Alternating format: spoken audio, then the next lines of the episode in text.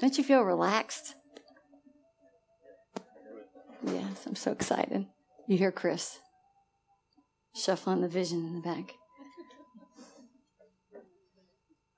Praise the Lord. I am really going to try not to keep anybody late tonight. So I have one, two, three, four pages. and I'll tear them off as we go along. so you'll know where we're at. so if I have four pages of scripture that I have to get through, then you can you you know where. But you're going to be so captivated by this lesson because of the word of God is so powerful that it really is going to capture you because it's amazing what I learn as when I spend time every morning in the Lord and then when he brings me these revelations that he wants to teach us so we know it. It's awesome. So, let me see is he he's still coming. I don't know if I should get started. Go ahead and put up Second Peter chapter 1. No. Yeah, chapter 1, verse 2 and 3. Praise the Lord. Isn't God good? He is so good. He is so good because He has taught us how to worship Him. And so, and in that, that is where the revelation of God starts to stir within you. And as you start seeking Him, He starts teaching Himself. Thank God we have the Holy Spirit, the Holy Spirit within us, who is the guaranteed of all truth. And so we are called to seek that. We are called to knock, and He's going to what? Open the door. We're called to seek Him, and He will what? Give us an answer. Anytime we're searching for Him from an earnest heart, He is going to come to you. Now, when I first started growing, I didn't believe that. But now I, it's amazing. You ask, he's going to what? Answer. He is going to give you an answer. We have to be open and be able to understand and hear what he's trying to tell us. All right. And so that's where we have to become submissive. And that's part of what tonight's lesson is going to be about. So we're going to open with um, 2 Peter 1, and I think this is 2 and 3, right? All right. It says, Grace and peace be multiplied to you in the knowledge of God and of Jesus our Lord, as his divine power has given to us all things that pertain to life and godliness, through the knowledge of him who called us by his glory and his virtue. I have to switch sides. All right, I love this verse because God already says to us, speaking through Paul, through Peter, grace and peace be multiplied. You know we're supposed to have multiplication in our life. There is supposed to be a multiplication in our life. If we are followers of Jesus and we seek God, He wants to multiply things in our life. And He says He wants to have us to have what? Grace and peace be multiplied to us as we grow in the knowledge of Him. It says, as his divine power has given to us all things. So there is a divine power out there. There is something that is stronger than all of us. But he has given us the ticket in our Holy Spirit to really know how to break in and press into that power that he has given to us. Because if we seek him with a pure heart, with pertaining to life and godliness through that knowledge, who called us by what?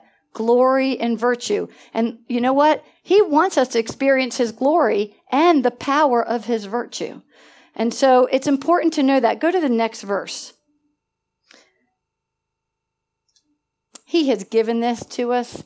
He says, by which have been given to us an exceedingly great and precious promise, that through these things, the glory and the virtue, you may be partakers of a divine nature, having escaped the corruption that is in the world through lust. Now, I think this is awesome. God's natural should be our nature. He wants us to experience this divine nature. We call it the what?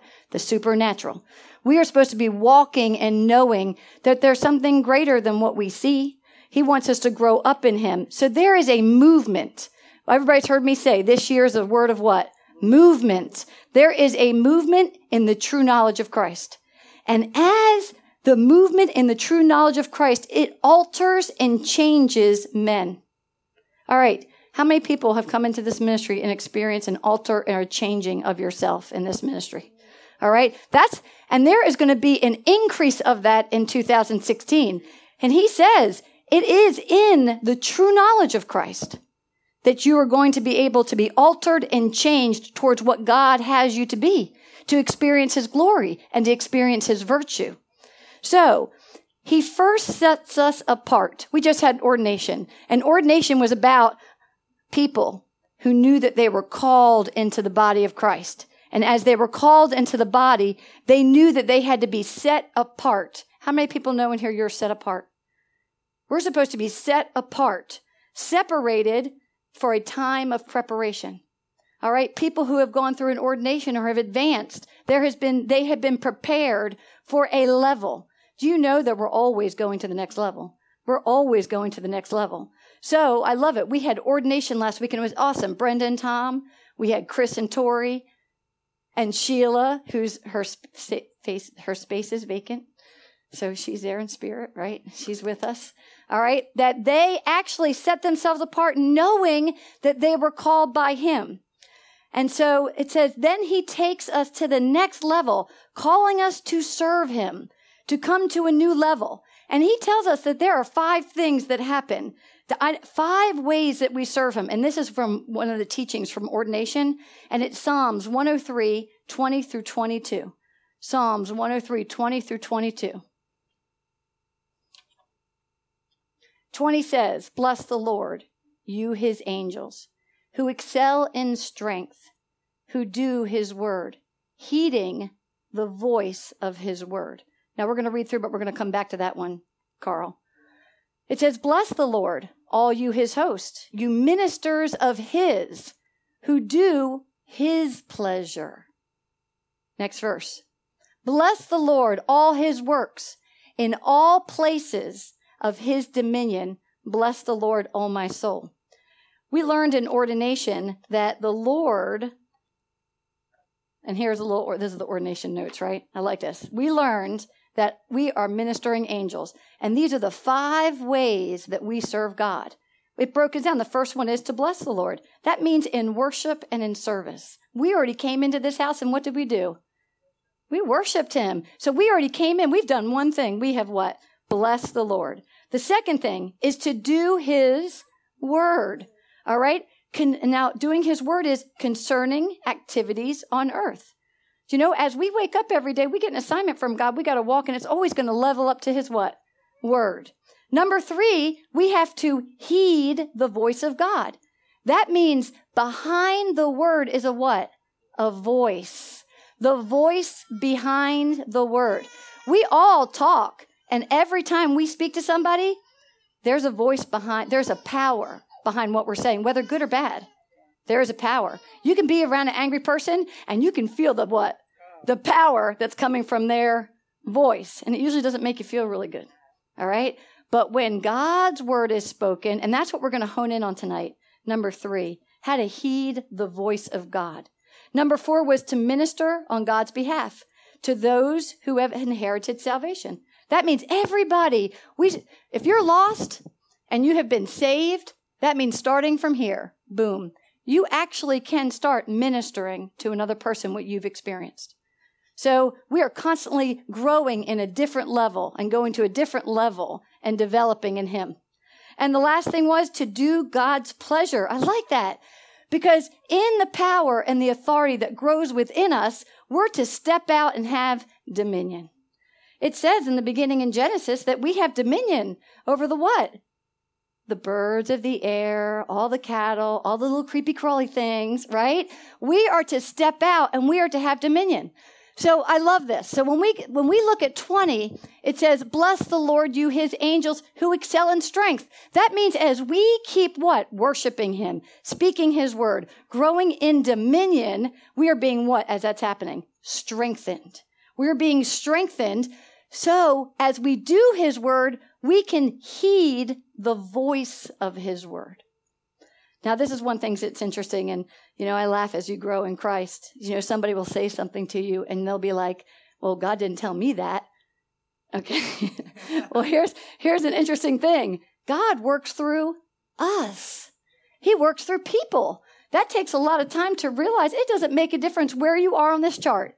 If you are on this chart, you could be saying something that comes right from the Spirit of the Lord to help you move into your next movement of God. And it's always going to be connected with his virtue and it's always going to be connected to his glory that he wants you to experience in your life. So we grow up in this, but the hardest thing we experience is everybody says, how do you hear the voice of the Lord? How do we heed to that voice? How do you know? How do you discern? I love these charts because when you get saved and full of the light, boom, the regenerated spirit gets ignited. When it gets ignited, within your intuition, you can hear God speak. It's an inner thing. As you commune with God, your discernment to hear the voice increases. So if we're not worshiping, if we're not reading in our word and we're not growing, you're not what? Hearing. Okay? It's so important. This is about relationship in Christ. Our relationship, what's a good relationship? It wants to tell you something. When you want to be in relationship with somebody, you want to tell them everything that's going on. They want to talk to you. Hey, and when you're seriously in love, you can't be without that person. Okay? And that's what he wants from us. He wants us to be so in love with hearing from him. And that's what we're going to talk tonight. Really, how do we hear from him? How are we really growing in that hearing? Because you know when somebody's being tossed to and fro, the first thing they say is, I'm not hearing God. I'm not hearing. You know, I like that. You can be around people and you can be talking. Has anybody ever said to you, I can't hear you? Rachel says something to me. I ask her to do something. Mom, I can't hear you. You know, I do that to her. I'll say to her sometimes, okay, Rachel, I'm hearing you, but I'm not moving, right? So we have moments in our lives. How many of you had somebody said, I can't hear you? I can't hear you. You're talking to them. They, they say they can't hear you. Well, you have to know is when we're in relationship, we're trying to, fi- I know Robert Michael's working on Robert Michael right there. There is an open wave that we've got to hit into. So, heeding the voice of his word is what we're going to, ad- where's my paper? Talk tonight. Okay. So the word of God has a voice. That voice can be heard through the saints on earth as our mind is being renewed in one accord and one mind. Put on Jeremiah 7:23. I love it. Todd did an excellent job the other night teaching on the prophet of Jeremiah. Jeremiah was a servant who had to speak what he heard from the Lord. And when he spoke it out, God reminded him, even though he was a youth, he was telling him what to say. Because sometimes when we hear things from the Lord, we don't like what we're hearing, and sometimes we don't want to say what we're hearing. But he was a prophet called to speak to the people. It says, But this is what I commanded them, saying, Obey my voice, and I will be your God, and you shall be my people, and walk in all the ways that I have commanded you, that it may be well with you. Now, I want to break this down. This is awesome. The first thing he tells us is we have to do what? Obey the voice of the Lord. You're not, not going to find a prophet in anywhere in the Bible that's not going to say that you have to what? Obey. Okay. So he says to obey my voice. I will be your God. So he's, he's backing us up. He said, if you hear me and you obey, then I'm going to do what? Be your God. That's some power behind you because he is in charge of the heavens and the earth and he has created everything for us to what? Enjoy. He wants us to get to this point where we actually can enjoy life with him. But he says you have to obey my voice. I will be your God and you shall be my people. I remember when I got the revelation on people in Romans, there's a, there's a, there's a, a verse that says, there is no people until you become his people. So we're not a part of people until we get saved. Then we've just become people. All right. It's a cool verse in Romans where it reminds us we are nobody until we become his people. We don't become, we do not become who we're called to be until we obey, until we obey his vo- and hear his voice. So he can be our God. And we walk, it says, and walk in all the ways that I have commanded you that it may be well with you. Now that excites me. That excites me because if he, I walk in his way that he has commanded, then guess what? All in my life will be what? Well.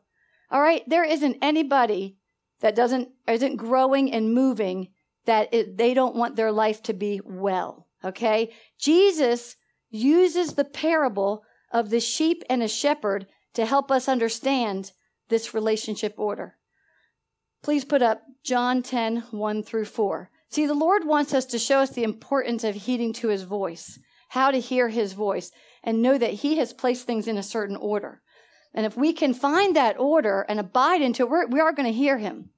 Most assuredly, I say unto you, he who does not enter the sheepfold by the door, but climbs up some other way, the same is a thief and a robber. Now, I want everybody to think about this. Before we ever walked into a ministry and we accepted Christ in our heart, we talked about God, didn't we? And we talked about Jesus, and we might have known a lot of things.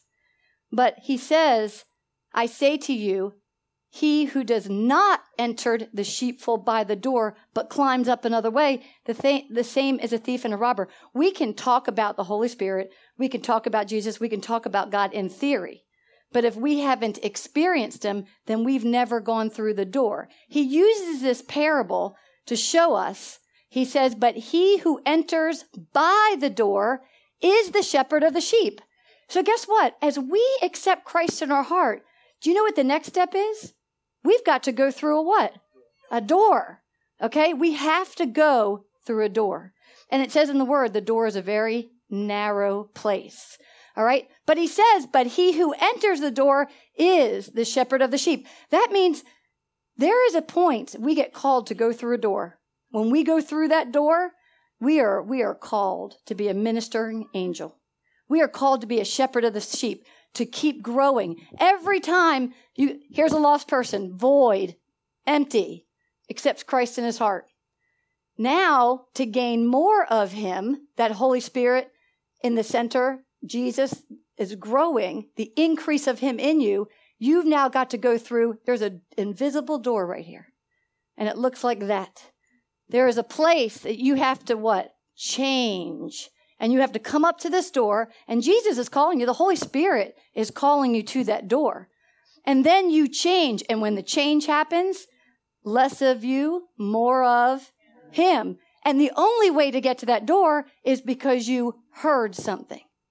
Okay? There is the, the, the regenerated spirit will give you an impression. Your spirit will always know your move first. But then you have to spend time with God. So you can start what? Hearing him. You have to start hear him.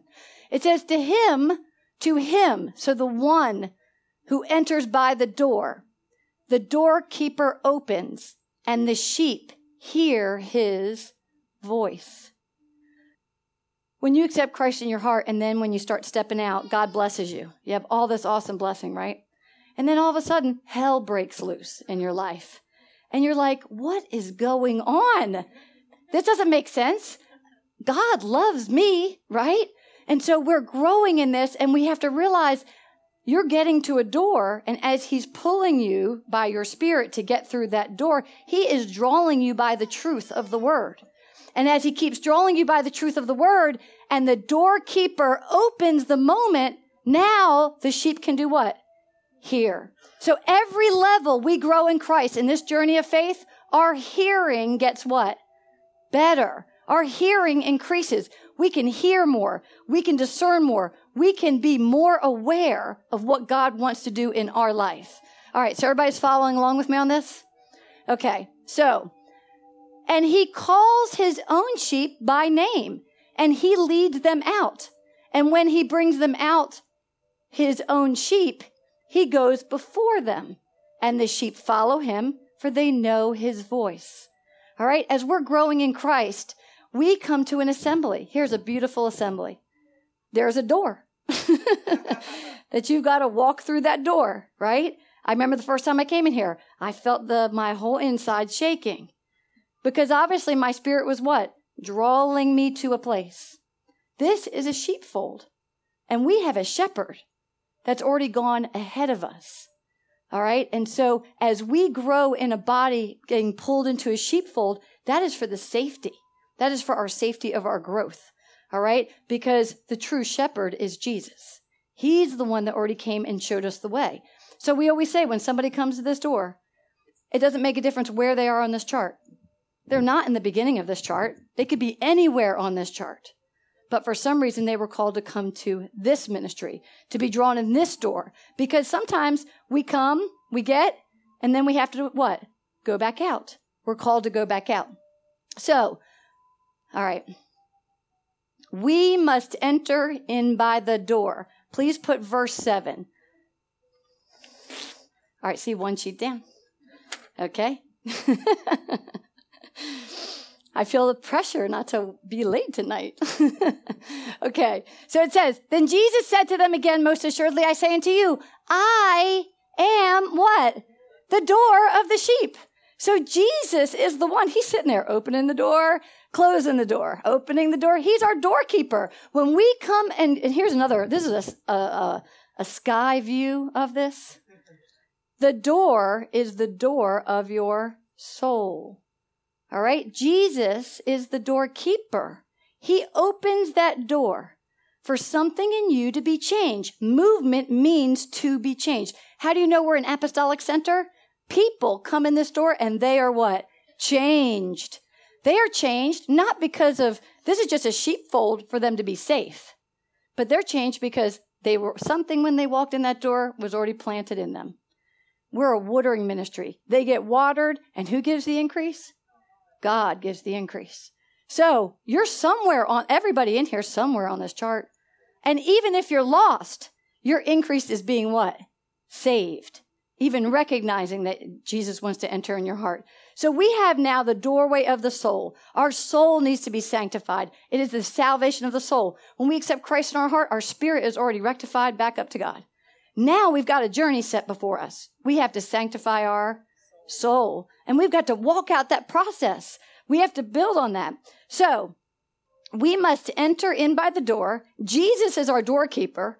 And if we enter by the door, we are called to be a shepherd. Isn't that awesome? How many people in here are shepherd right now? Don't raise your hand. But think about it. If you are called to the door, you're just not called to be a sheep. You're also called to be a what? Shepherd. Okay? I remember when I said, everybody knows the story when I was growing. I didn't want to be up here teaching. I was great sitting.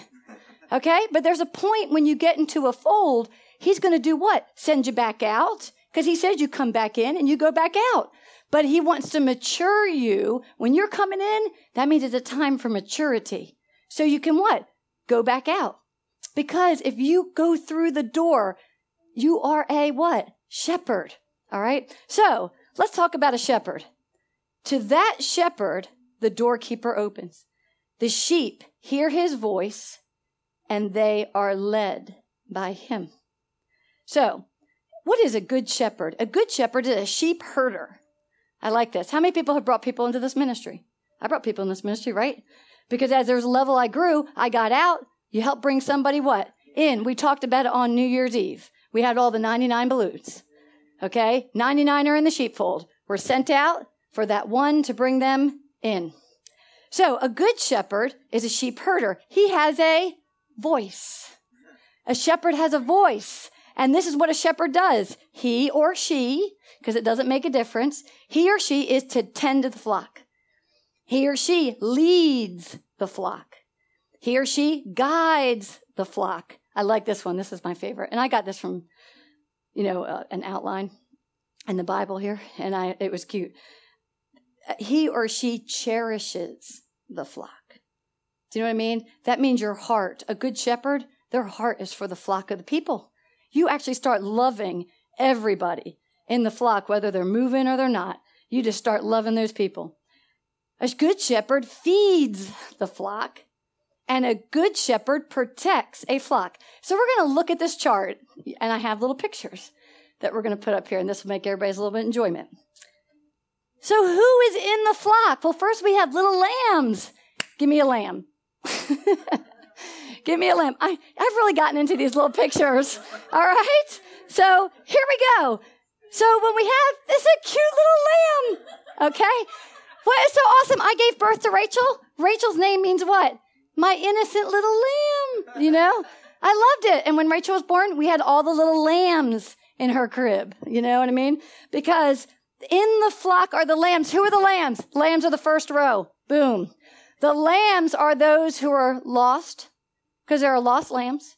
They're not in the fold yet. They're out there. Then we have little lambs that are what? They just became born again.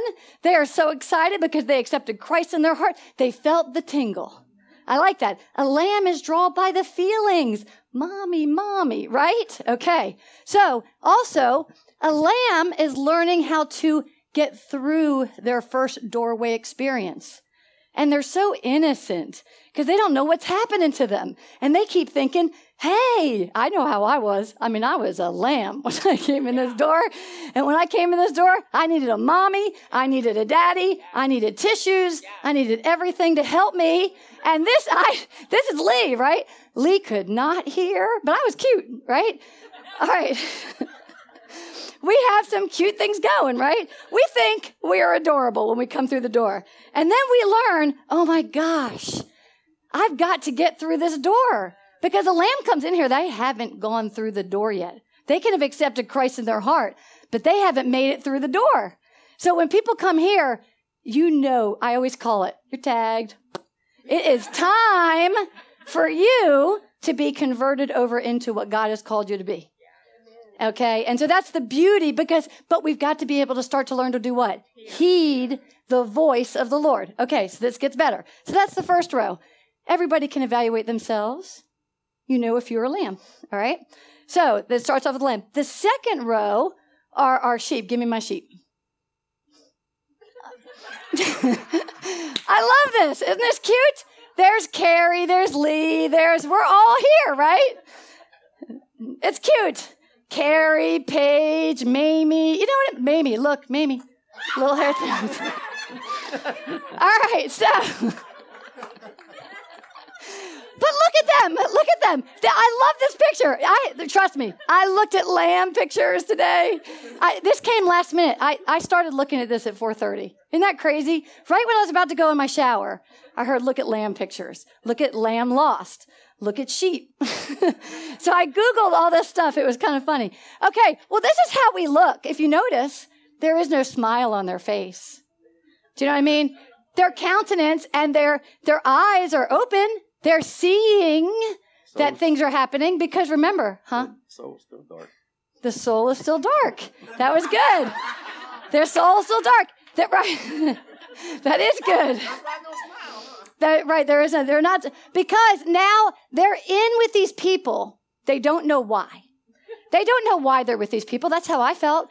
Why am I here? I met Rima and Richard are about to get married, and you know, everything was going on in their life. These people just got married. You know what I mean? And I just kept thinking, why am I here? Right? Because we come in so innocent and our soul is not renewed because I had not, I believed in Christ, but my soul had not been renewed. I haven't learned how to hear the voice of the Lord. Now let me tell you, there is seeing, there is hearing, and there is feeling. I was feeling something. I really was, because only through the Spirit of truth could I feel the pull to come. I was seeing things. I was seeing people, right? But it wasn't, remember, faith comes by what? Hearing. Hearing. All right, so I could see things going on, but I really couldn't hear what anybody was saying. Verdice would come to me, she grabbed my hands and she said, Oh, you're to move really fast. I was like, I don't know what you're saying. I don't know what you're telling me. What do you mean I'm to move really fast, right? I didn't understand that. But that's where the sheep are. The sheep are all coming in. They cluster together. Why do they cluster together? Because with other bodies, you feel what? Safer when you're exposed to have to go through the door. What I've seen in this body is when a sheep gets out of the baby stage and they get into their sheep status where they've got to start what? Pushing through these doors, which are not easy. They go somewhere else. They run because they don't want to do it here because they, it, pride sets in. They want to go somewhere else. But if you were brought in here, then you were called here. Okay. And that's one thing I have definitely learned. The obedience of God is God sets you at the place where he really wants you to grow. Are you going to be open enough to be exposed in that growth? All right. Because it is the place. I can't go to my next place until I get what I have to get at this place. And there is a shepherd. Jesus is the true shepherd, but Jesus appoints disciples to be other shepherds. And those are our holy apostles in these days. All right. And that shepherd is going to say things to you and you're just going to be, what? right? You're going to be, let me stick with Carrie. Let me stick with Mamie. Let me hold on to everybody because I don't want to be singled out. And when you're going through the door, trust me, when the light shines, darkness, come on, you guys all know this, right? When the light shines, whatever's not right in us is going to manifest. Praise God, right? Praise God. Because the only way we can have deliverance is by it manifesting. So you can stand behind your behind your mask, but one day that mask is going to crash here if you stay. If you stay. So now, this is the sheep row.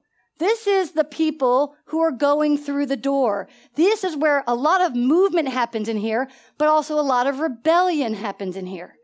All right. So if there are people who are called here, they've got to stay in this sheepfold. God will assign us to a saint who is already a shepherd that has gone ahead of us.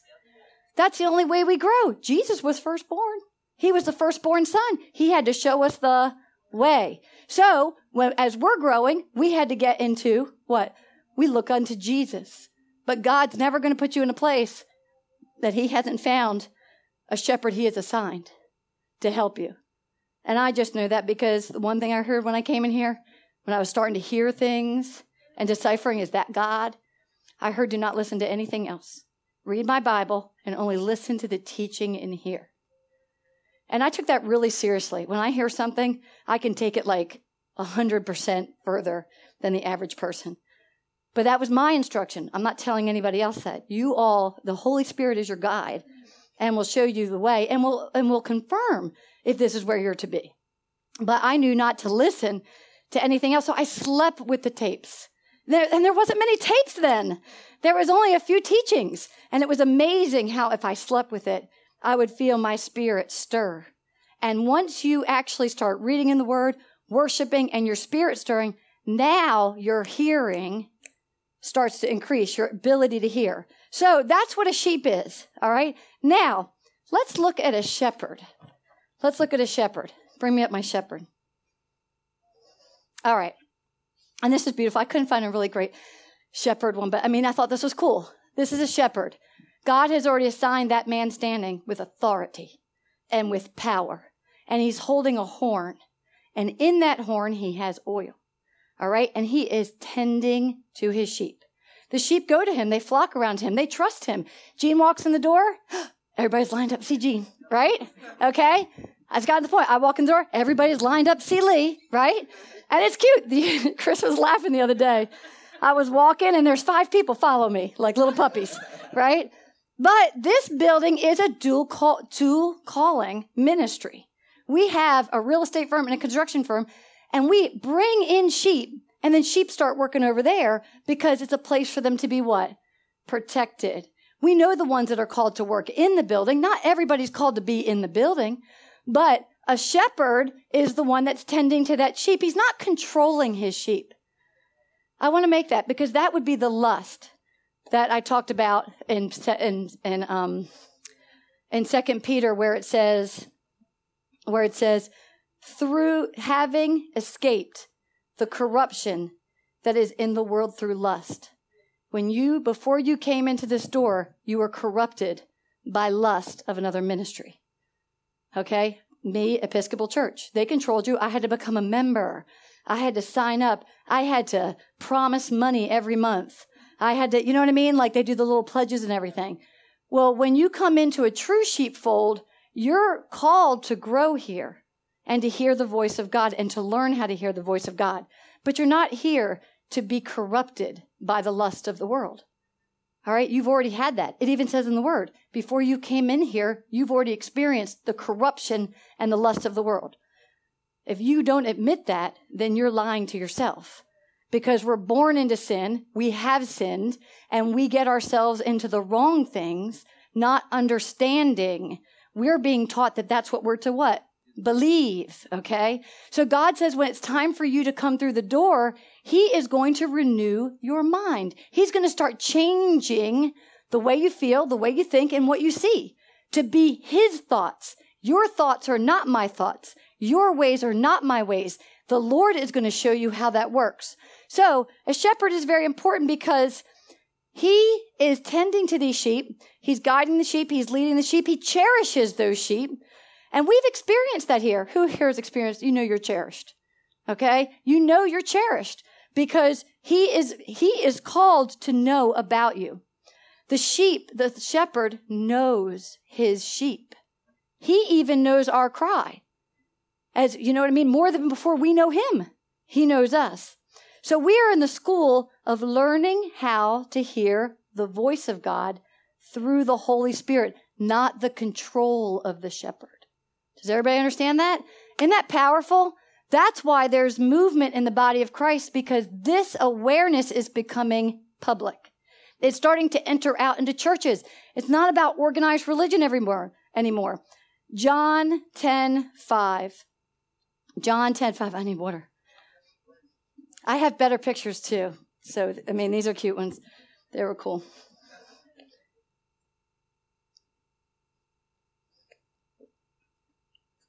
All right. This is what it says about the sheep around the shepherd. It says, Yet they will by no means follow a stranger, but will flee from him, for they do not know the voice of a stranger. Okay, when you come in here, you know a lot of voices. So sometimes people come in here, they don't know whether to stay, what to do, where to go, because they're listening to so many other what? Voices. All right. When you come into a sheepfold that God has assigned you for a change, then you have to know not to follow a stranger. It says in Malachi that he will bring a father, which is like a shepherd, into your life. And it says that father's heart will be towards you first. You won't be towards him. You'll, you'll, he'll be towards you. But then it says, you know when the relationship locks in and you will not go to another stranger is when your heart turns towards that father. All right. And so that's the hard thing. Trusting fathers in the body of Christ is trusting a shepherd. All right. And people do not have trust because why? They've been hurt. So nobody's bad for not trusting. It's part of your growth in growing with him. Okay? We can all sit and complain about a dad, complain about a mom, complain about an uncle, complain about somebody that's raised us, right? But when God brings you to the one shepherd he has chosen for you, the love is going to manifest. It is going to be a cherishing relationship. So a good shepherd feels, a good shepherd sees, and a good shepherd hears his master's voice and knows his flock. When we come to Jesus and it's time for us to call out to Jesus, who knows our voice? Jesus, because he's our what? Master. He is our true master. All right. And he had to come into this world and raise how many disciples? Twelve. When he got resurrected up and they got imparted with the Holy Spirit, now what were they to be? Shepherds. They graduated. Okay? So it's awesome when you get into a place where you know you experience the presence of God, you know somebody sees, feels, and gets you. All right? Because that is a gift from God that's given to certain people. Not everybody in here is a type of shepherd for whatever God has assigned you to do. But the shepherds that are being opened up into the body of Christ now, they are going to be ones that have been stamped, approved, and has been through hell to get to where they need to do their job for God. And they know their life is not their own. They know their life is not own. So the purpose is to raise up a fold of sheep, to be matured, to be a matured shepherd with a voice by being renewed in the process of growth, a voice of authority, a voice of power. The shepherd has authority and power. I love the picture if you go back to it. And this could be a whole other teaching, but I'm just pointing it out. If you notice the shepherd, the horn back then is where they put the oil. And the horn, I like that because Jesus is also known as our what? It's a horn. He is exalted up like a horn. You could get into a really deep teaching about that, but I thought it was a cool picture because you can see he's using the horn to take care of them. So it goes, my notes go on to say, to obey we first must learn to receive his voice by hearing. We walk by faith and not by, everybody should be able to finish these sentences. Faith comes by Okay. And it is impossible to do what? Please God without faith in Jesus. All right. This way of growing up is, this is the way we're to grow up in the body. Exactly what I just showed you. You're on the level of a lamb, a level of a sheep, and then this bottom row, you are a shepherd on this bottom row. You are matured. God has assigned you to move into a fold, take care of a fold. All right. And so the church today, it really is still up here.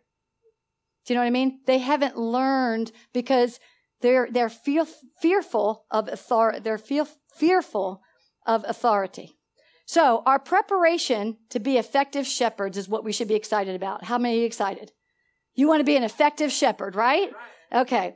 So our preparation to be an effective shepherd for God takes time. It takes commitment. It takes a place in a fold that he leads you to to grow up. All right. I love this. It says he leads you into a new covenant, a better covenant. Jesus already set a path. Put up Hebrews 722. I have written here that he leads us into a new and a better covenant, which is a relationship with Jesus. He has called you to be in the body of Christ.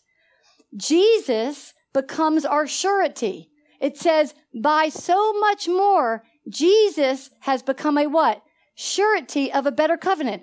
A covenant. This is not a covenant that's like a contract that has a termination and that has an out clause. When you accept Christ in your heart, you have entered into an agreement, a covenant with God, and you're saying, you're recognizing I'm accepting you by faith. But the whole time, his goal is to what? Get you to maturity. So you can shepherd who you were born to shepherd. So you can grow into the place where God has assigned you to be. And so the way I wrote this in my notes, which I, I like reading it because it, it kind of just comes out when I'm writing. I wrote it, it says, He leads you into a new, a better relationship. Our new covenant is not a type of contract with an end or with a termination clause. It's the power of an endless life in Himself. Now I want you to get this.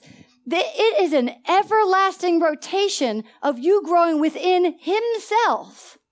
Okay? That's pretty deep because every time you go from working out your salvation, you have to go through a door, go through a door, go through a door, go through a door. Who is increasing in you? Him. Right. Jesus is dwelling in with you. The Father wants to make a home. So He's making this home. It's expanding inside of you. And the things that are not Him are being what? Pushed out then they don't return back because if it's Him, if the Son sets you free, you're free indeed. And it's an endless life in Himself. Isn't that awesome? An endless life within Himself. We are His image. So there's this endless cycle of resurrected life within Himself. It is a promise. Now, like this, a covenant is a promise to be transformed into what God has called you to be in the body of Christ. He has called each and every one of us to be in a position, Joshua, right? In the body of Christ. Right now, his position is following me with the camera, right? And I hope I'm not moving too much. But it's cool. He is now working something. He's saved. He's born again. Now he's what? Stepping into his what? Sheepfold. As he steps in, God, there was a, there was a, God had a job waiting for him. Cameraman, right? God had a job for Todd, writing all the verses for the screen. God's going to have something for you to do in this sheepfold. It doesn't, if you start coming, you're going to wash a window. You're going to, there's going to be something that God is going to get you to love your new home. We have to love our new home because he wants us. Okay, now we're going to get into this great revelation. Man, this knocked my socks off. Actually, it's so awesome. It takes my breath away. As Christ is being formed into us, we are being transformed into one mind with Him. And then with an other. Okay. I love this. When we are growing in Him, right? I have a soul, I have a spirit, I have a body. Well, who wants to enter into my soul? Jesus, right? Jesus, there's two of us in me, right? Actually, there's I can the Holy Spirit, Jesus, and Father. So there's four of us, right? But when Jesus wants to enter in and become of like mind, we have to become the same character of him. We have to really grow and understand his way And our soul has to be transformed to be Him so we can know what to do. Now, this gets really deep because, as I said, we're get transformed into one mind with Him, then with another to multiply His will and His way. This is the eternal, inexhaustible love of God. It never ends. 1 Corinthians 15:40. This this came to me this morning. I just went, okay. Because this is how awesome this is. This is our assignment. Everybody's assigned to this. There are also celestial bodies and terrestrial bodies. But the glory of the celestial is what? One. Okay. And the glory of the terrestrial is an other. Okay. Celestial is your heavenly body. Your spirit already, you can praise and worship. Your spirit can go right up, shoot up to heaven, right? All right. And we become one. Our first call coming into the sheepfold is to become one in a celestial body, in the spirit. Everything happens in the spirit before it happens in the natural. It says there are also celestial bodies and terrestrial bodies, but the glory of the celestial is one. You can't go back up. If you go back, you can't go out of that sheepfold until you have become one with Jesus and the Father. All right? And then the glory of the terrestrial, that's your earthly body, is to become what? The glory is within other. Okay? Don't you get this beauty? When you come into the sheepfold and you start maturing and going through these changes, Christ is being formed in you. Your mind is being transformed. You're going to hit a certain point. You've got to go out and bring an other in. So you can't, a born again Christian can't save another born, a lost person can't save another born again Christian. They're not what? Saved. All right. So this person is sitting void, not doing anything. Now, boom. The celestial, the spirit of heaven, the kingdom of God enters into you, right? Now, your first move is to start connecting with the kingdom of heaven. Because we have to bring heaven what? On earth. If you haven't connected with heaven, how are you going to turn and bring something that you haven't gotten to that level yet? You get where I'm going on this? We grow in levels of one with Him then we go out and we get an other at different levels. The born again Christian can get saved and they can turn around now. What can he do? He turns around. He says, I can save you lost sheep. I can save the lost sheep, right? Okay. So then when they grow through the first doorway of change, whatever they, they can turn around and they can do what? Now that much power can bring another. Oh, isn't that beautiful? Man, I fell on my pillow when I got that this morning and I was just like, this is what happens when I get a revelation like that. I just fall back because I always sit on my bed facing my headboard. And then I just fall back and I go, that is so beautiful. I love you so much. It's so great. Right? We must first gain oneness in the heavenly. This is what I wrote when I got that. We must first gain oneness in the heavenly place. A celestial body being set apart and sanctified, consecrated for the master's use. That's where the body of Christ is stuck. They are not set apart. They are not sanctified. They haven't experienced anything but saving people. So you know what they're doing? They're getting in groups. They're knocking on doors. Can I save you today? And it might not even have been that person's what? Appointed time.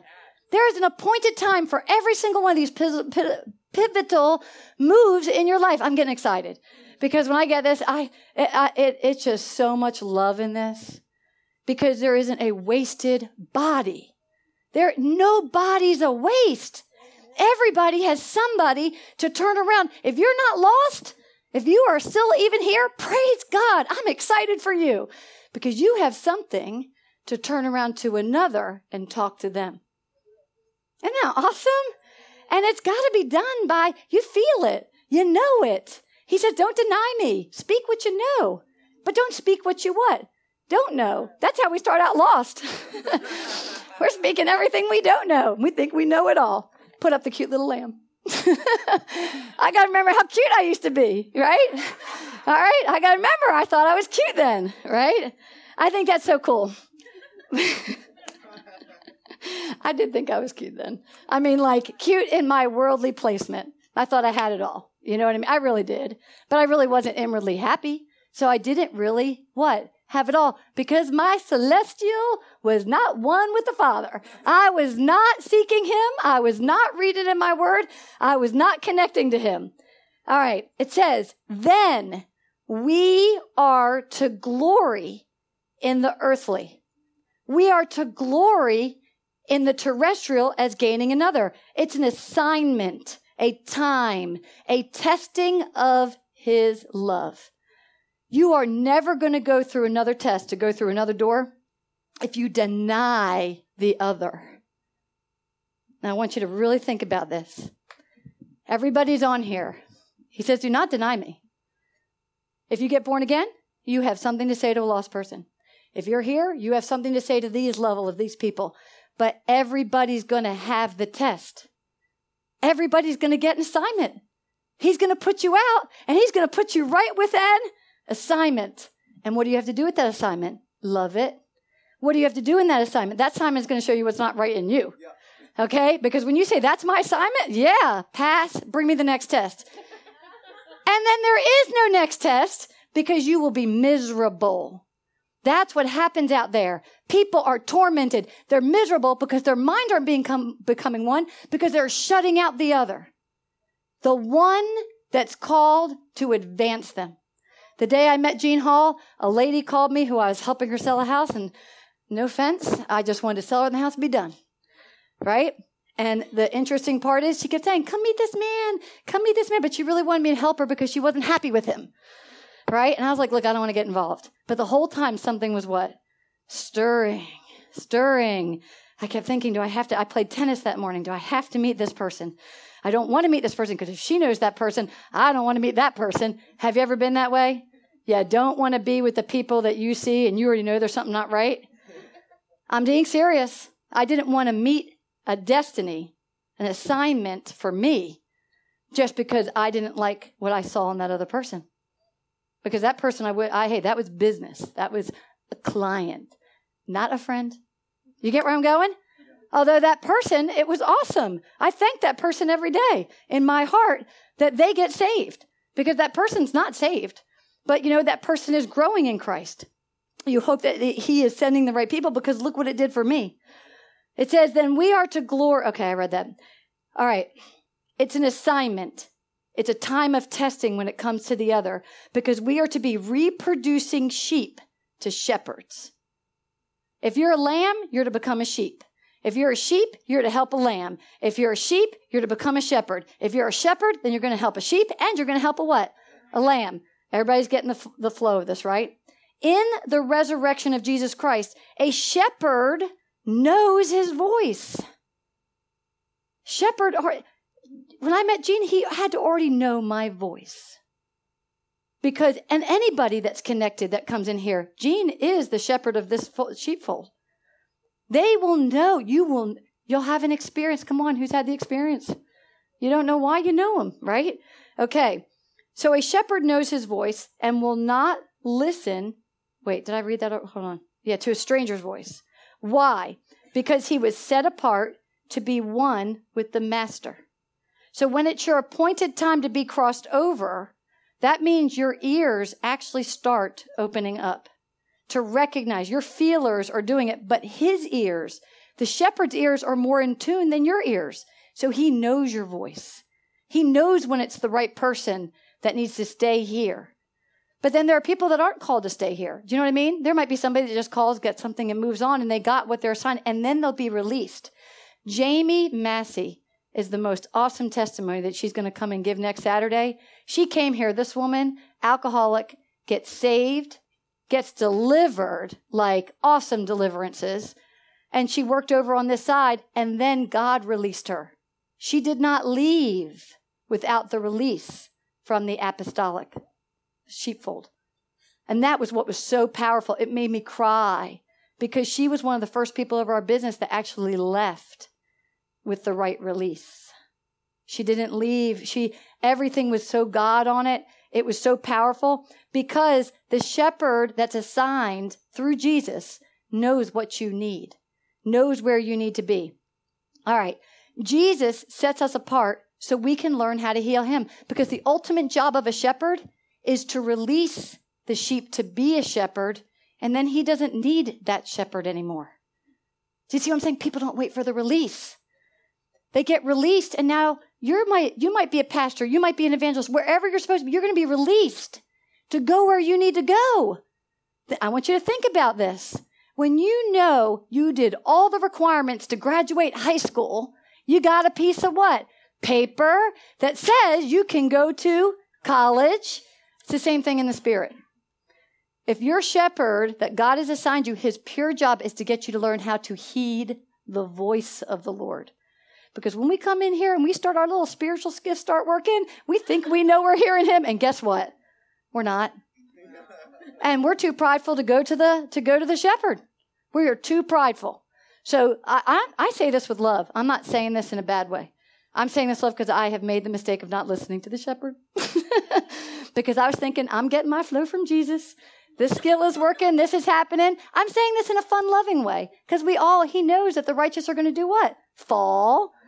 Right? We're going to fall. Nobody does it perfect. So laugh at yourself. Let me hear everybody laugh. Ha ha ha ha. Okay. We're going to laugh at the enemy because we're not going to stay in our own conviction. That's what the enemy wants you to do. Think you've really messed up so much that you're not accepted back in that fold. And when you come back to that fold is waiting for you with what? Open arms. Come back. We love you. Because we know that when you're going through the door, unforgiveness, shame, rejection, all the ugly stuff is going to come to surface. Let yourself be delivered. Let yourself get that. We do have a loving family here. We love each other because we know that even I've watched the shepherd grow. Because guess what? Even a shepherd is growing within himself. Okay? So praise God that nobody has made it to the ultimate yet. We're all getting to our next level. Okay. So, Jesus, we have to keep in mind, is the true shepherd. And that's our ultimate thing is getting to hear him, know him. So then when we get released and we get out, we have to be now prepared to do what we hear God telling us to do. We can't come back and run back to daddy and mommy. Oh, am I supposed to do this? Am I supposed to? Well, I released you, right? I do this all the time. What do I always say to you? What did the Holy Spirit say? Everybody, I drive everybody crazy. They'll come run to me. Leigh, Leigh, Leigh. What did the Holy, I do it to Rachel all the time. Rachel, what did the Holy Spirit, what did the Holy Spirit say? Right? My job is not to tell anybody who's come to a shepherd the shepherd's job is not to come to control you in a corrupted, lustful control of your life. That's why we don't listen to authority, because we've already fall prey to that. This is a place where you're being pushed. You're being pushed. You're being pushed forward. The shepherd, if Gene is here, right? And we're all here, what's his job to do? To keep pushing us towards our next move. He's there to keep pushing us, calling out that gift, calling out, hey, tomorrow night, tomorrow. It was called out. The evangelist signed wonders and miracles. It was called here. Dr. Lee agreed to it. Boom. It's on. Right? And Carrie's probably had those moments. Whoa. Oh, yeah. I would be doing that. I mean, I would be doing that. I'll never forget the first time. Gene has to lie to me. he can't tell me. The best thing to do is never to tell me what my next move is. Because God has shown me, when He shows me something in the Spirit, it's better not to give me any thinking time. It's better to catch me off the cuff for me. I'll never forget the first time we go into the Dr. Lee's church and it's like 100, 200 people or whatever. And Gene just turns, it doesn't say anything. I'm just looking at the environment and I feel the wiggly.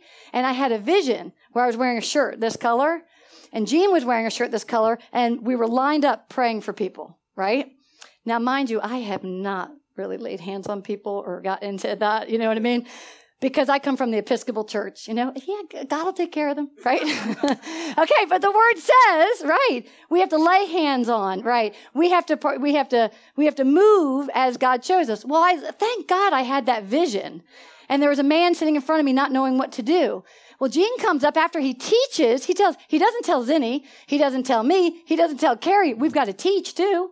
He doesn't tell us anything. We're there to support Gene.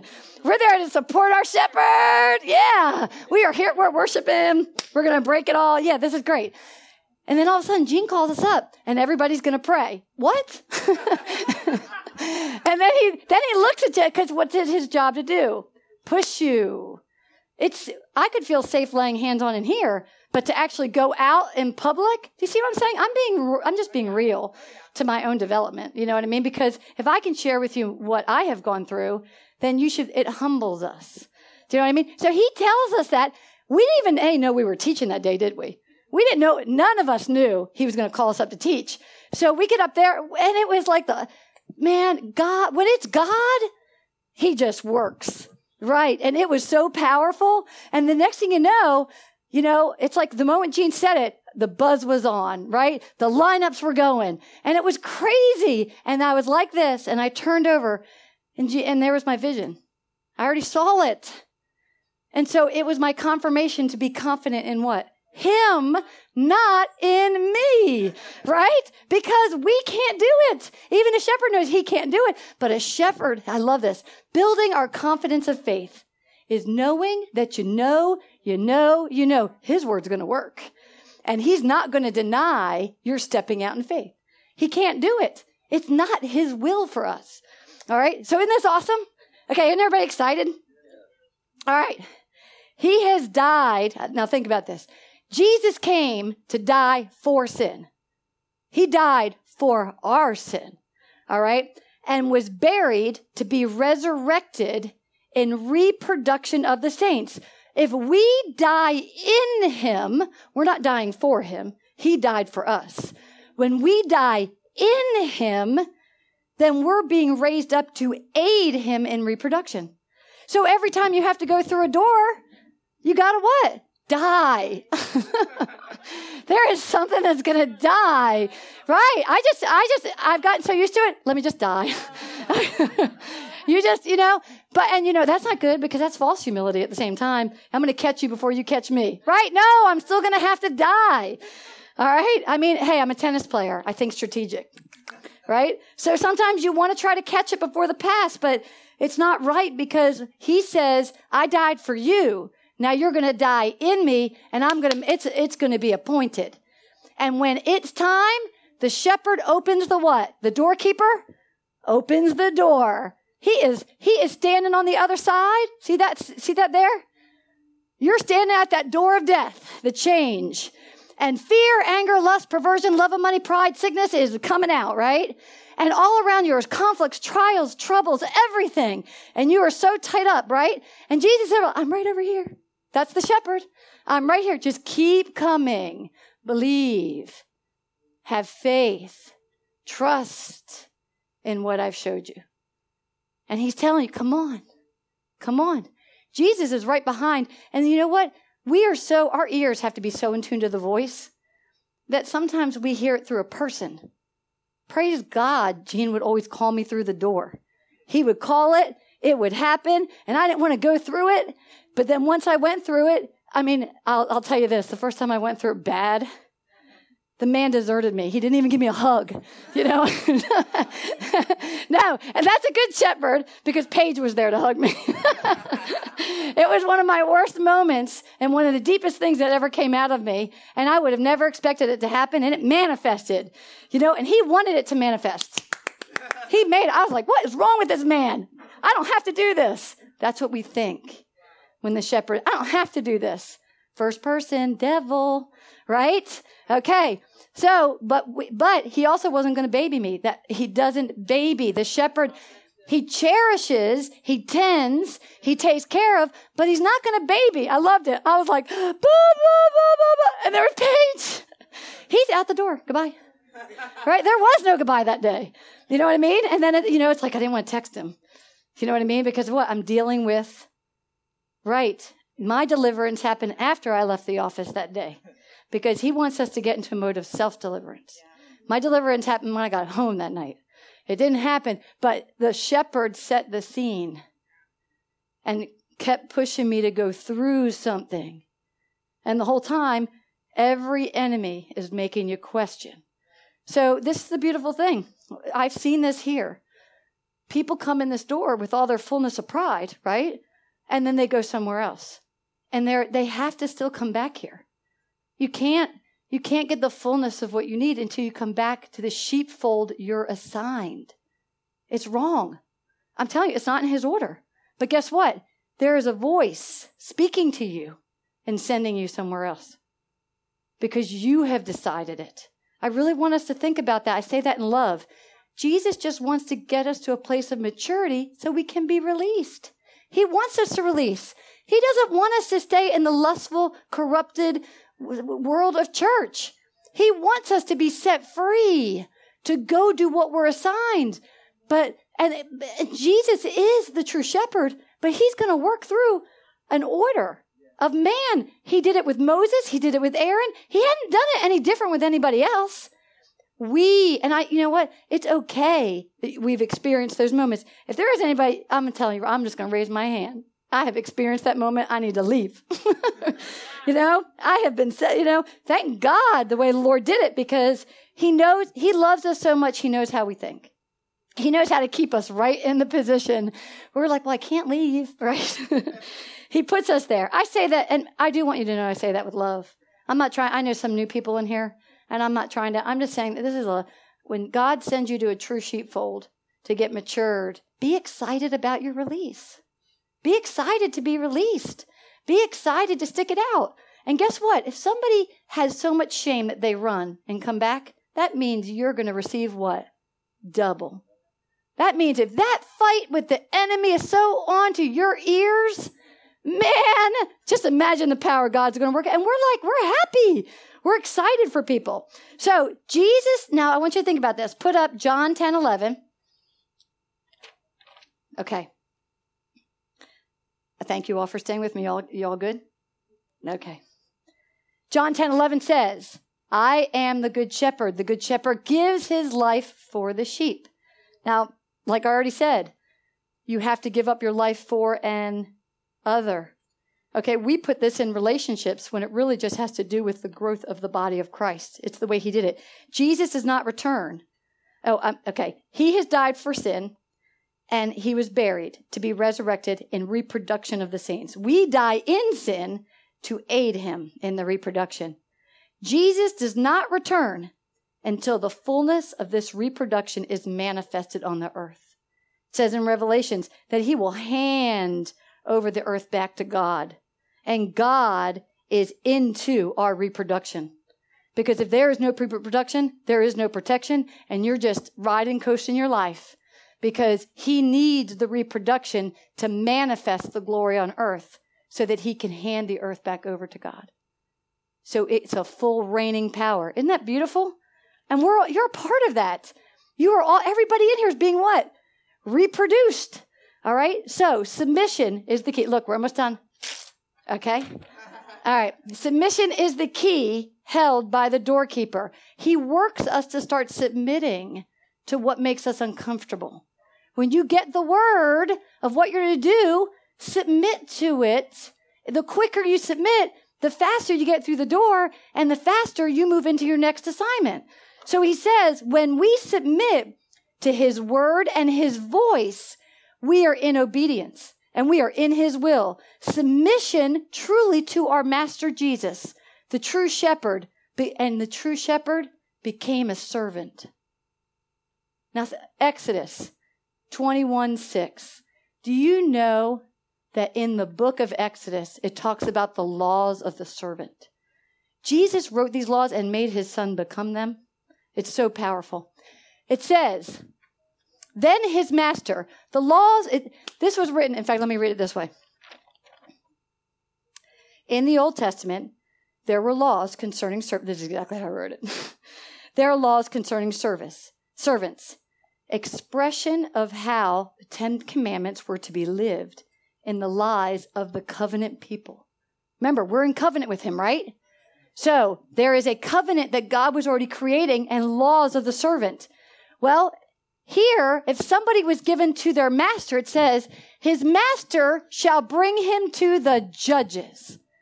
So in the old times, if I was your master, okay, and Carrie was my servant, then it was my job to bring Carrie to the judges. That means I'm going to bring him up to that doorway of change.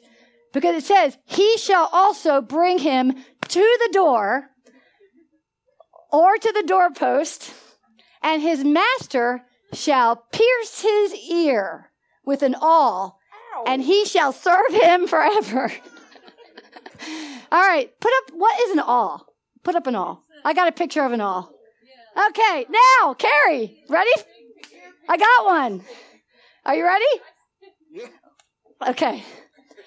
All right, so now, and it says, My servant will serve me forever.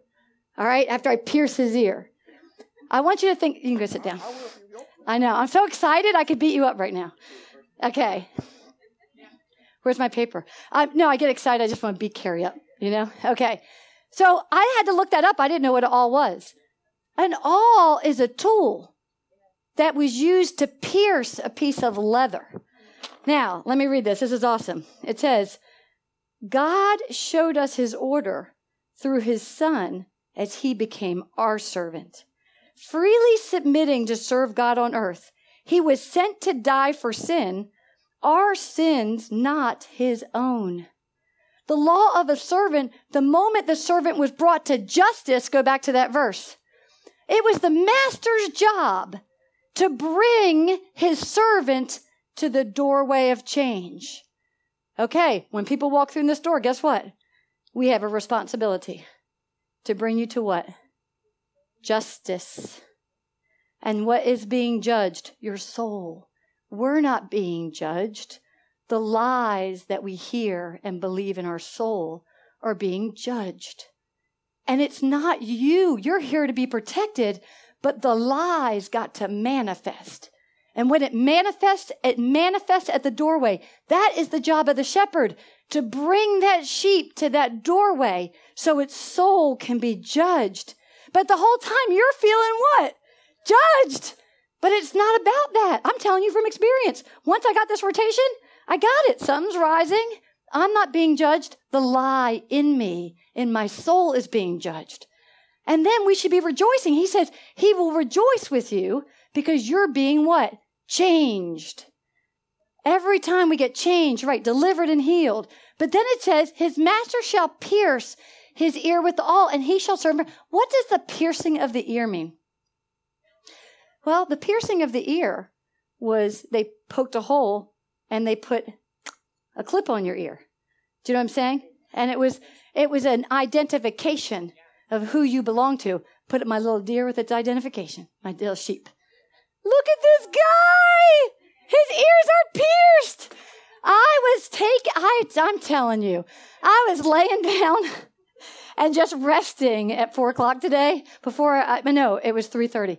And I was seeing the little sheep with the little piercings. And so now we know who that sheep belongs to, right? If you go to that code and you go to that number, we're tagged. I said you walk in the store, you're what? Tagged, right? You're assigned to this sheepfold. Okay? And that's in the spirit. God already knows where he's assigned you to be. So you're tagged in what? The spirit. Isn't this awesome? So God showed us his order by how he showed the masters of the Old Testament how to bring their servants to where they're to be. And they were assigned, and he says, once the ear is pierced, they will serve that. Now, we're going to think on this another level. We are tested in our growth to bear a sin that is not our own. The highest form of love is manifested into the earth when we lay our life down for another. Can you imagine your ear being pierced with an awl? A tool that punctures leather? Leather is thick, it's tough, it's hard. It's hard to tag them when they first come in. okay? Show me the show me the shepherd tagging them. Oh, you can't. Okay, it's not a good picture. It didn't come out good there. But you see, he's grabbing the sheep and he's trying to do what? Tag him. All right. Now it's not like that when you come in here. That's where you feel. you feel I'm being tagged, right? Okay, but it's a good feeling because God is saying Jesus was crucified. Now I want you to think about this. Jesus came. He had to follow the law of the servant. Jesus had to come. He had to deal with the justice. Okay?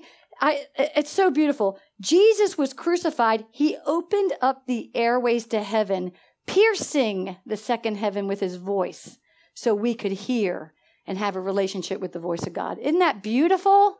Okay? He came and when he was crucified, the world tagged him. Do you know what I mean? As, and he became a bond servant. and he became a bondservant to break the path of the way. So you have to think about this. When Jesus was crucified, he really did open up a airway, a way for us to hear the Father through Jesus. Nobody gets to the Father except through the what? The Son, because he already what? He was brought to justice. He was brought to the door. He was crucified and he was what? Pierced. Now, isn't that beautiful? This is so beautiful. He was one in the heavenlies first with the Father. Go back to Corinthians 1 15 40. He was already one with the Father before the foundation of time. He was sent to the earth to experience the law he put in place. He sent his own son. Now that's really powerful because Jesus came to lay his life down for what? We're the other. Okay? And he already had that celestial body. The glory of the celestial body is one. He never denied his father. He was one. But then he came down on the earth to experience the glory of dying for an other. And that's all of us. Isn't that beautiful? That is the deepest love. That's the love I want to be. I want to die for another. We should want to die for another, the one that's assigned to us. He was one in the heavenlies, then redeemed our life so we are the other. Isn't that beautiful? John 10, 17, 18 says. So he was with the Father first. And guess what happens? After you die for another, you resurrect right up back to the Father for your next level. Isn't that beautiful? So we are dying, right? Burying the old. And now we're rising up in the new covenant of resurrected life. And we have to go through seasons and times and rotating through this. Going from what? Glory in the celestial and the terrestrial. And you're going from glory to glory. Therefore, my Father loves me because I what? Lay down my life that I may what? Take it again. Oh, don't you get it? Rotation of glory to glory.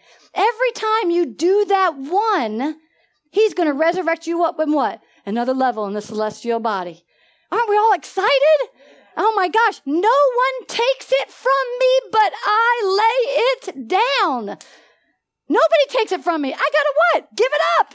I gotta give it up. I have power to let, if I have Christ in me, I have power to lay my life down. I have power to lay it down and I have power to do what? Take it again. It's a new covenant. It's a covenant of constantly growing within himself. It's not a contract with a what? Termination agreement? If you're terminating it, you're just holding your life, nothing happening. You're miserable, nothing happening. He is waiting for us all. When are you going to lay it down? This command I have received from my Father. It's so beautiful that honestly, if we can get this, do you know how awesome the God's greatest gift of grace is? that to be resurrected back to one in a constant rotation, in a constant rotation, being part of a sheepfold that already gets this. We're doing this. We are already doing this. He gives that grace to the true shepherd.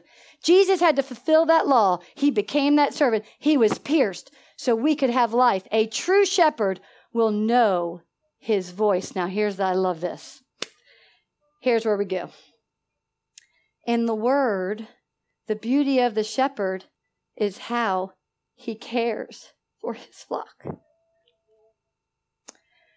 A sheep, while they are growing in himself, one of the way a shepherd tends and protects them is the use. This is in the real world. In the real world, I was really praying to the Lord I, I, the whole thing about anoint your head with oil was really on my heart.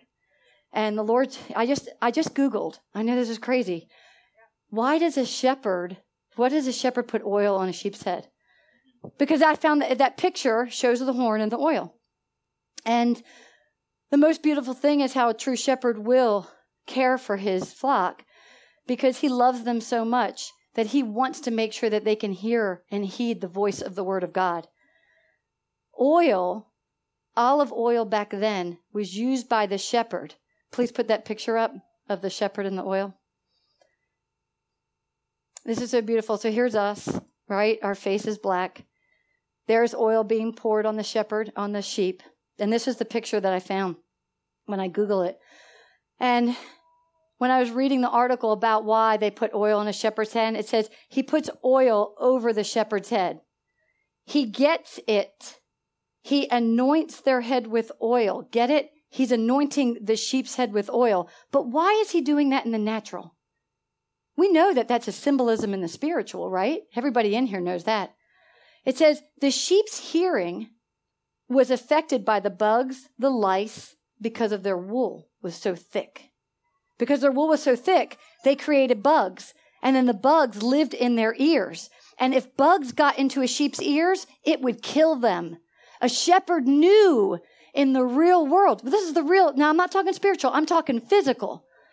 The shepherd already knew that olive oil was to be poured on his shepherd's head so it would get into his ears. I mean, I'm sorry, sheep's head, so it could get into his ears and get into his nose to get the bugs out heeding the voice of the Lord. When you're called in here, it's to get what? The bugs out of your ear. Okay, there are there are things that we hear. I love it. Yeah, soul shifters. She has pictures of what they look like, which they're pretty big guys for your ears. But if you think about it, a sheep's hearing was affected by their bugs, and if the bugs got too deep, they lost their equilibrium and they died. Now he had to protect his what?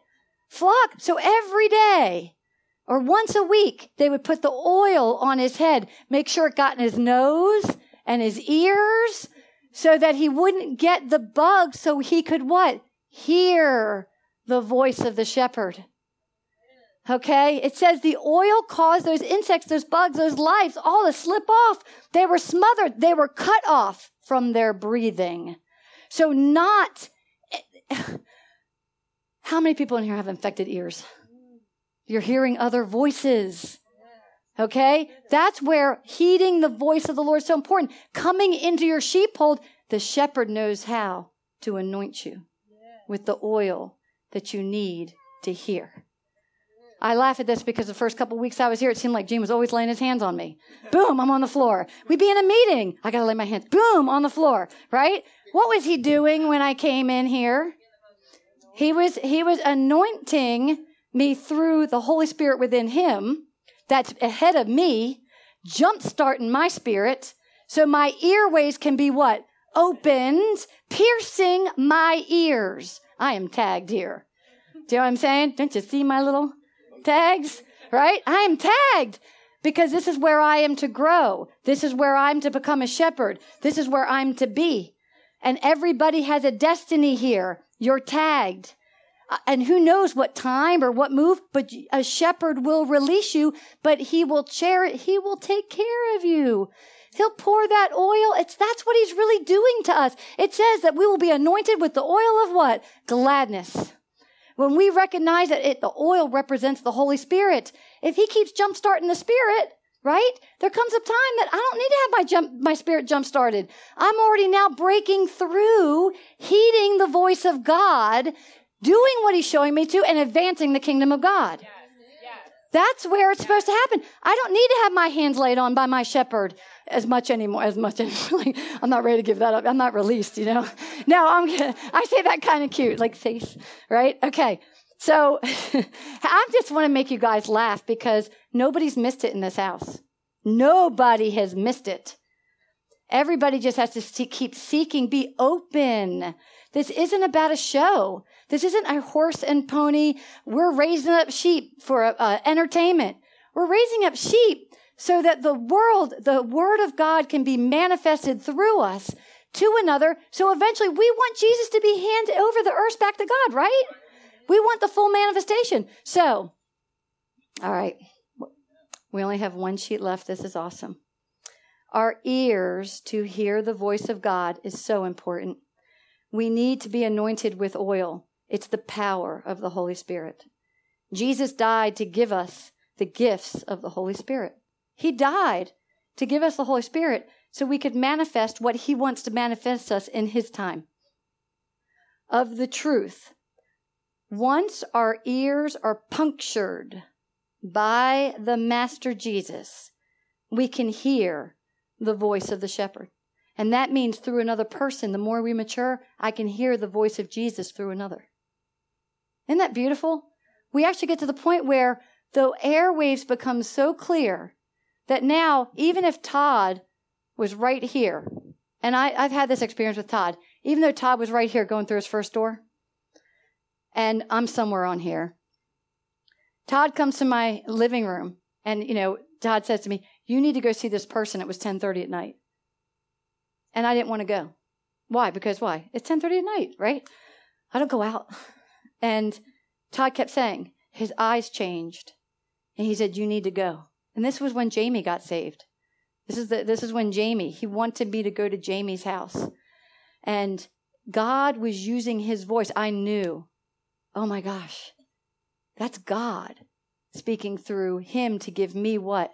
A command to heed and then go do. Now imagine if I didn't go do that night because this guy was just full of himself, thinking he's controlling me, telling me what to do. You get where I'm going on this? God is going to use the person to speak something to you that you don't necessarily want them to speak. Because he's going to test your love and test your ear flow. He's going to say, Are you infected? Do you have infection in your ears? And then all of a sudden, you're going to be in church, you're going to feel broken, then you come up here and you get anointed, right? for something to change in you. How many people have experienced deliverance in here? Boom. Deliverance is to open up the ears so you can heed the voice. So, shepherds in spirit guide, not, they guide, but they don't control. Everybody will grow in the flock so that they are ready. They will be released to go out into the pasture. It even says in John 10 9, you will go into the pasture, you will go what? out of the pasture. We are to be free from the lust and corruption of the church. And we are to be free to walk and speak and hear and do what he has asked us to do. The anointing oil today, last page. All right. The anointing oil today is a spiritual representation of his power to perfect, to perfect, to, to protect our ears. So this is no, so, oh, so there's no such thing as hearing loss. Who has hearing loss? Right? Come on. I want to hear everybody say, I don't have hearing loss. Have hearing right. Because I'm anointed with the oil of the Holy Spirit. The Spirit. Praise God. So ask yourself, how is your hearing?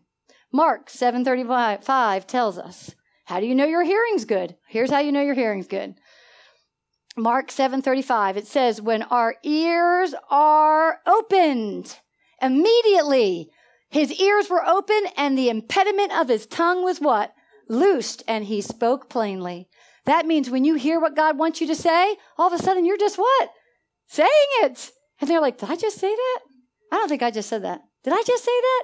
You meet somebody, something comes out. Poor, I, I mean, I know that people have experienced that with myself. And they didn't like what you had to say. And you're like, did I just say that? Did I just say that? And then, you know, so that's a sign. Mark 7:35 tells us you know what you know where you're hearing by what you're saying because this is where the finish of the cycle is. When your ears are open, the impediment of your tongue is loosed to be a voice for the body of Christ. Our voice is what pierces Satan's kingdom. It pierces his ears. When he hears the love and the truth, he must what? Flee. He has got to flee. He can't stay.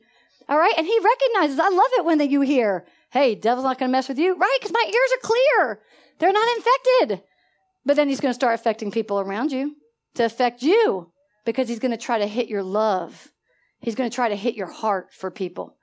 I love it. It says, We are chosen to serve God in obedience to what we hear Him say to those, and those are our good deeds. Those are our good deeds. The times where they say that. You know you are a sheep when you do this. Acts 7, 51, 53. And I just have, it's this little bit. But everybody, did you learn something tonight? Was this good? Okay. All right. You stiff necked. Oh, okay. I take, meant that wrong. No, that's right. You know you're, you know you Okay, hold on. You stiff necked and uncircumcised in heart and ear and ears. I forgot. I'm sorry, I forgot that was in there. And ears. You always resist the what?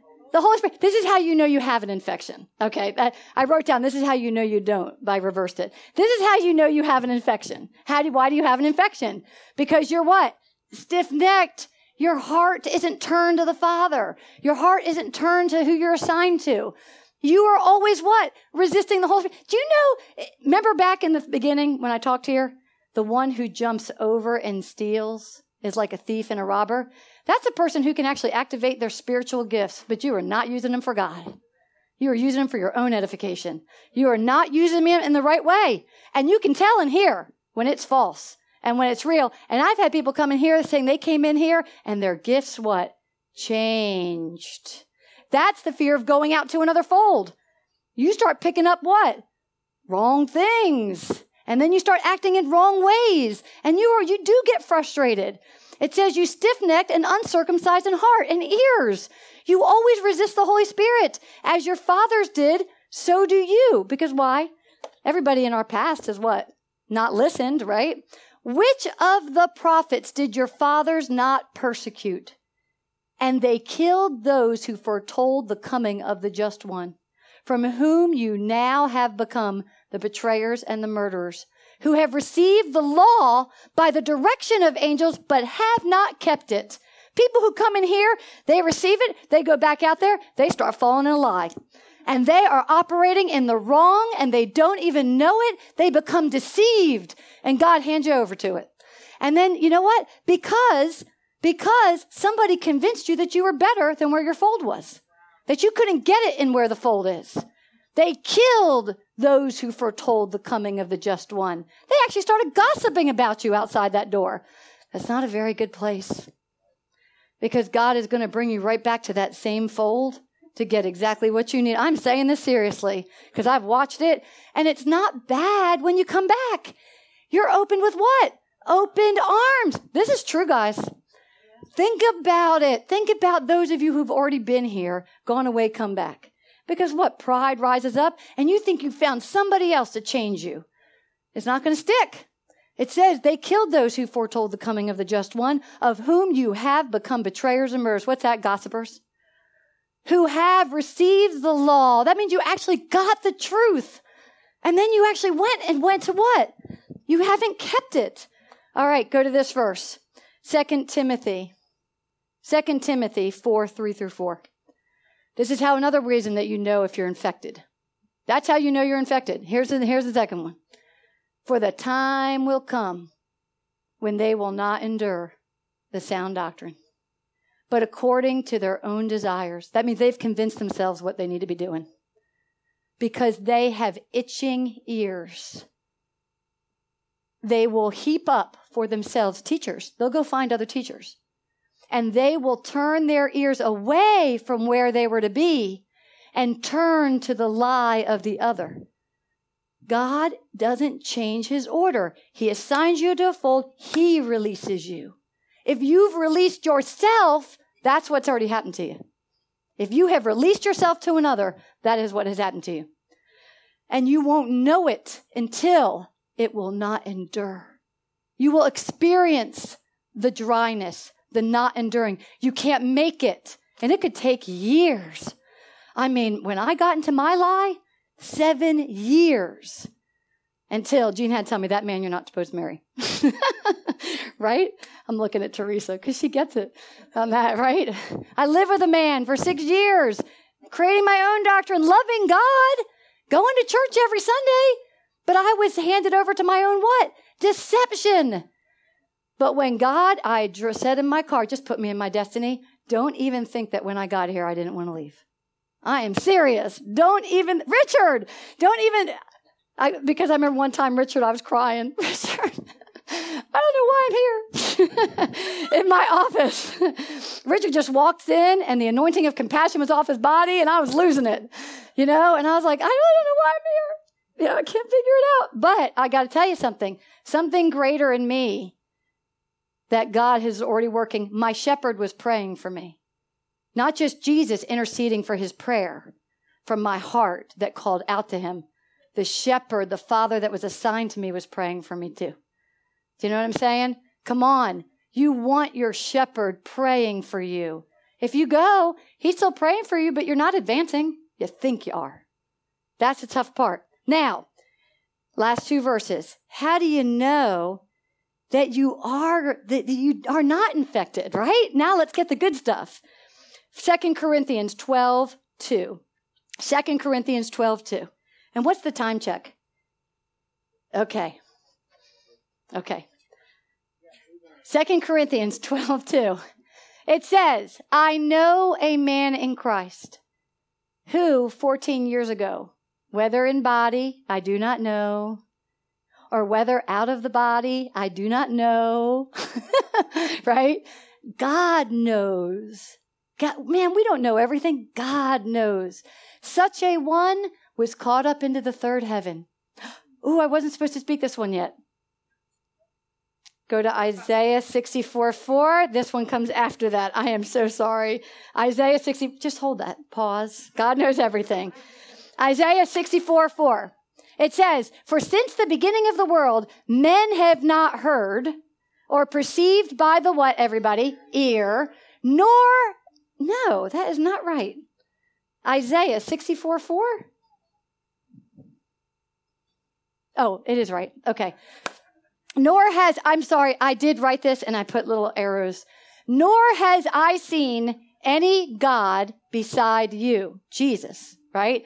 Who acts for the one who waits for him.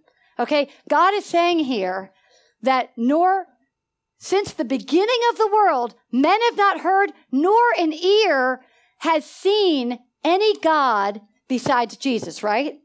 Who acts for the one who waits for him. So the first thing you know, your ears are clear. What are you doing? You are sitting, you are worshiping, and you are what? Waiting. Waiting to hear from Him. So He doesn't communicate with us right away. He wants us to what? Wait. Because for since the beginning of the world, men have not heard nor perceived that ear, nor has the eye have seen God besides you, who acts for the one who waits for him. So the first thing we have to do, you know you are open airways. You're not in a hurry to move off your wherever you're worshiping. You know you're waiting for him, right? Okay, so now we must wait on him. We must pray. We must worship. We must meditate on his word. We keep going until we hear him. We are, I love that. We, we are his servants.